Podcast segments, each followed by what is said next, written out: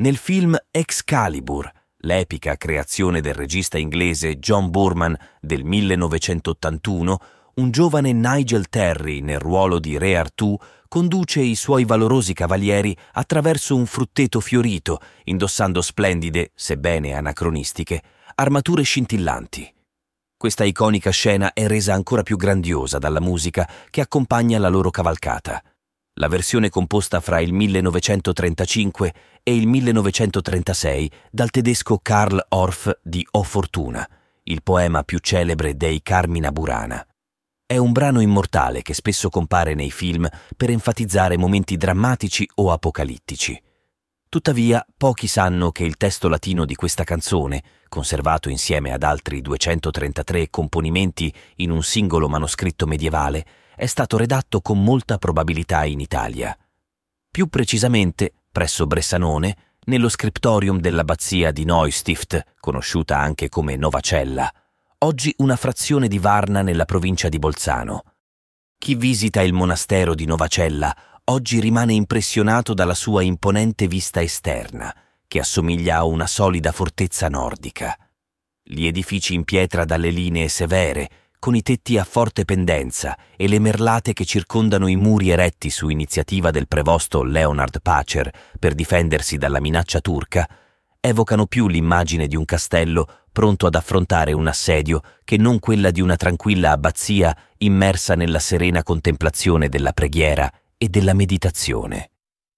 Tuttavia, una volta varcata la soglia della chiesa, questa prima impressione di austerità cede il passo a un'atmosfera di accogliente luminosità, tipica del tardo barocco grazie ai restauri del Settecento. La storia dell'abbazia, fondata nel 1142, ha radici profonde. Il beato Hartmann, vescovo della diocesi di Bressanone, insieme a Regimbert, il burgravio di Sabiona, e sua moglie Cristina, decisero di istituire l'abbazia di Novacella, affidandola all'ordine degli agostiniani. Grazie alla sua posizione strategica lungo il Brennero, il monastero divenne una tappa fondamentale per i pellegrini provenienti dal nord Europa in viaggio verso Roma e la Terra Santa. Tuttavia, 50 anni dopo, il 17 aprile 1190, un devastante incendio colpì l'abbazia, riducendola quasi completamente in cenere. La sua ricostruzione ebbe luogo sotto la guida dell'abate Conrad II di Rodank, che riconsacrò l'abbazia nel 1198 e fece erigere una nuova cappella nell'ospizio per i pellegrini situato all'ingresso del complesso. Questa nuova cappella fu dedicata all'Arcangelo Michele, principe delle milizie celesti. Da allora Novacella crebbe costantemente, diventando un importante punto di riferimento per tutto il Tirolo, che all'epoca era territorio austriaco. Questo successo portò a ulteriori espansioni, fra cui la costruzione del maestoso coro tardo-gotico e la decorazione di una serie di affreschi e altari realizzati da rinomati artisti dell'epoca, come Michael e Friedrich Pacher, il maestro di Uttenheim e Max Reichlich. La prosperità di Novacella fu messa a dura prova nella primavera del 1525, quando 5.000 contadini tirolesi, guidati da Michael Geismer e stanchi degli abusi del principe vescovo di Bressanone, insorsero. Liberarono Peter Passler, un ribelle di Anterselva in procinto di essere giustiziato per aver guidato un'insurrezione in Valpusteria l'anno precedente. Questa insurrezione fu alimentata non solo dal desiderio di salvare un uomo dalla forca, ma anche dalla diffusione del radicalismo sociale, che aveva fatto breccia in Tirolo insieme alla riforma protestante. La critica di Martin Lutero e dei suoi seguaci agli abusi del potere temporale della Chiesa e al redditizio commercio delle indulgenze aveva assunto un forte carattere politico e sociale in Germania, sfociando in violente rivolte contadine. L'onda di rivolta aveva avuto inizio nel 1524 nella Foresta Nera e si era estesa in Assia e Turingia sotto la guida dell'ex monaco agostiniano Thomas Münzer. L'utopia del predicatore, che mirava a instaurare un regno di Dio in terra fondato sulla comunanza dei beni, eliminando il potere dei nobili e della Chiesa, sarebbe presto naufragata il 14 e 15 maggio 1525, quando le truppe della Lega Sveva soppressero la rivolta a Frankenhausen. Nel frattempo, la protesta aveva infiammato il Tirolo. Dopo aver liberato Peter Passler, le milizie di Geismar attaccarono l'abbazia di Novacella il 12 maggio 1525.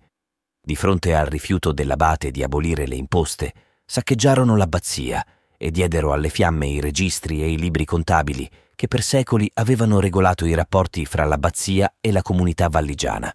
Le truppe ribelli alla fine furono costrette a ritirarsi e lo stesso Geismer morì per mano di un sicario a Padova nel 1532. Gli eventi sanguinosi del 1525 avevano profondamente ferito Novacella e l'abbazia impiegò molto tempo per riprendersi.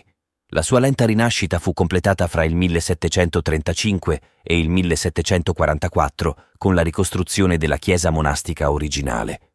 Questa ricostruzione trasformò l'antica struttura gotica in un magnifico teatro sacro, abbagliante di luce barocca.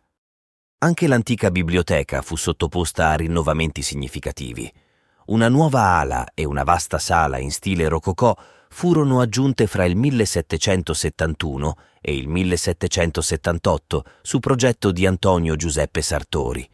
Questa ristrutturazione permetteva una consultazione più agevole dei centinaia di magnifici manoscritti e dei quasi 70.000 volumi a stampa che costituivano il patrimonio librario dell'abbazia. In questo immenso tesoro librario, nel Medioevo, si ritiene che si trovasse anche il manoscritto Dei Carmina Burana, un volume circondato da mistero.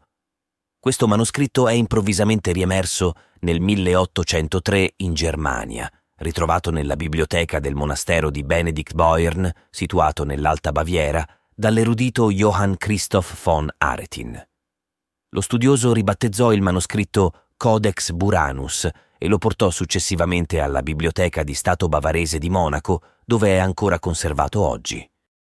Ma prima che i contenuti integrali del manoscritto fossero resi noti, trascorse molto tempo.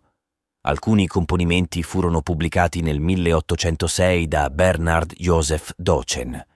Successivamente, nel 1844, furono pubblicati ulteriori testi a cura di Jacob Grimm, noto per essere l'autore, insieme a suo fratello Wilhelm, delle famose raccolte di fiabe, ma anche uno dei fondatori della moderna germanistica.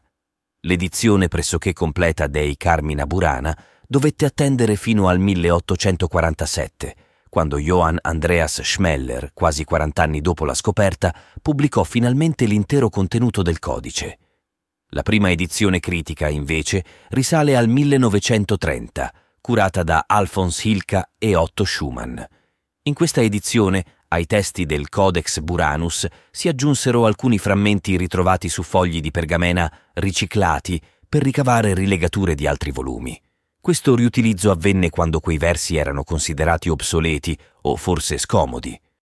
Ma di cosa trattavano esattamente questi testi? Il Codex Buranus, realizzato su pergamena e arricchito con otto pregevoli illustrazioni miniate, fu trascritto su 119 fogli da due scribi diversi intorno al 1230 Tuttavia i testi poetici erano molto più antichi, essendo stati composti fra l'undicesimo e il dodicesimo secolo, alcuni leggermente dopo, in diverse lingue, fra cui il latino, il provenzale e il medio-alto tedesco. Alcuni di questi componimenti erano accompagnati da notazioni musicali. Questi versi facevano parte dell'ambito culturale dei clerici vagantes, membri del clero minore noti per i loro viaggi in tutta Europa, principalmente per scopi di studio. Questi spiriti liberi erano caratterizzati da un'ironia tagliente e prendevano di mira le gerarchie ecclesiastiche, criticando spesso la loro condotta morale e il comportamento dissoluto. La raccolta Dei Carmina Burana presenta una varietà di toni. Alcune canzoni affrontano temi teologici e didattici in maniera seria, mentre altre sono leggere, persino licenziose, trattando situazioni amorose talvolta piccanti. Nel testo non mancano inni celebrativi alla taverna, al buon cibo, alle donne e al vino. Inoltre, la raccolta include anche dei misteri che coinvolgono gli autori stessi.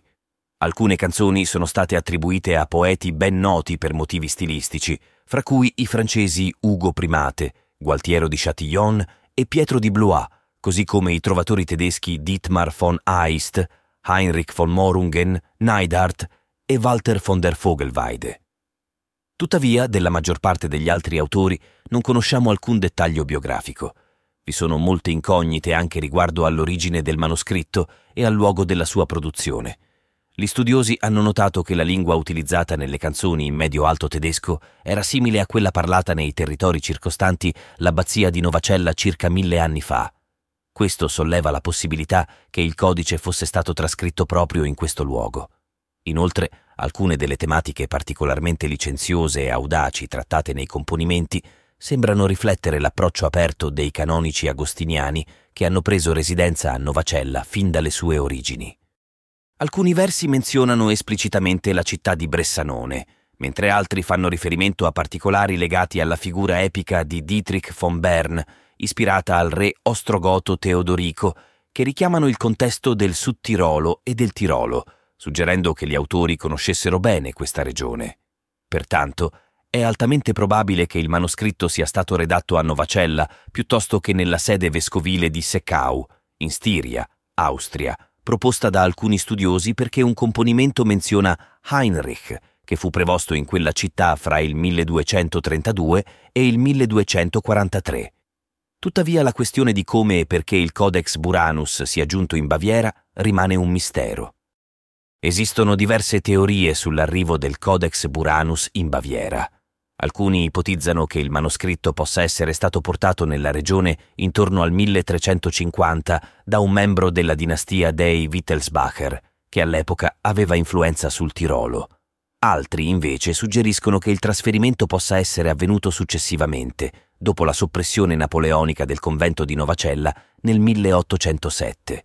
Tuttavia quest'ultima ipotesi sembra meno probabile, poiché durante la soppressione napoleonica gran parte dei manoscritti furono portati a Innsbruck, in Austria, mentre a Monaco giunsero principalmente altari e dipinti, come il trittico dei padri della Chiesa di Michael Pacher. Gli arredi in oro e argento furono invece fusi. Nonostante oltre due secoli di studi, il Codex Buranus conserva ancora molti dei suoi segreti. Tuttavia è certo che con la restaurazione l'abbazia di Novacella tornò sotto il controllo del Tirolo e fu ricostruita. Nel 1918, dopo la conclusione della Prima Guerra Mondiale, passò definitivamente all'Italia. Tuttavia, nuove ferite colpirono l'abbazia il 23 marzo 1945, quando un bombardamento alleato danneggiò alcune parti del complesso, in quanto ospitava un quartier generale della Wehrmacht e una stamperia.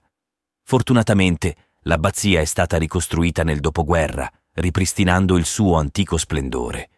Nonostante il suo manoscritto più famoso risieda ancora in Baviera, Novacella conserva con orgoglio i suoi tesori e segreti, protetti dall'arcangelo Michele.